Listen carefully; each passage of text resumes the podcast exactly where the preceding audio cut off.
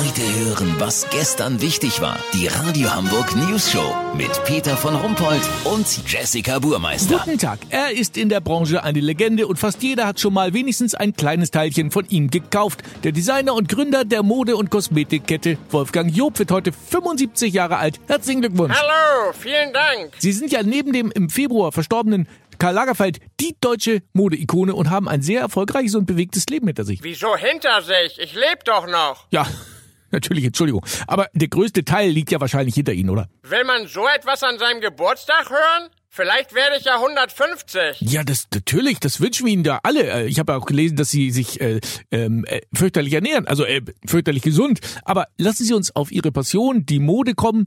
Wann haben Sie das allererste Mal gedacht, dass Sie ein Kleidungsstück entwerfen wollen? Das weiß ich noch ganz genau. Ich bin ja bei meinen Großeltern auf einem Bauernhof in der Nähe von Potsdam aufgewachsen. Als ich Oma das erste Mal bewusst im Badezimmer an ihrem riesigen Frottee-Schlüppi sah, der ihr bis in die Kniekehlen hing, dachte ich, oha, das muss besser gehen. Verstehe. Hat Wolfgang Job eigentlich jemals in einem Geschäft der unzähligen billigen Modeketten eingekauft? Natürlich, das mache ich heute noch regelmäßig. Ach, tatsächlich. Ja, immer wenn ich neue Putzlappen brauche. Sehr schön. Vielen Dank. Wolfgang Job, noch einen schönen Geburtstag. Kurznachrichten mit Jessica Burmeister.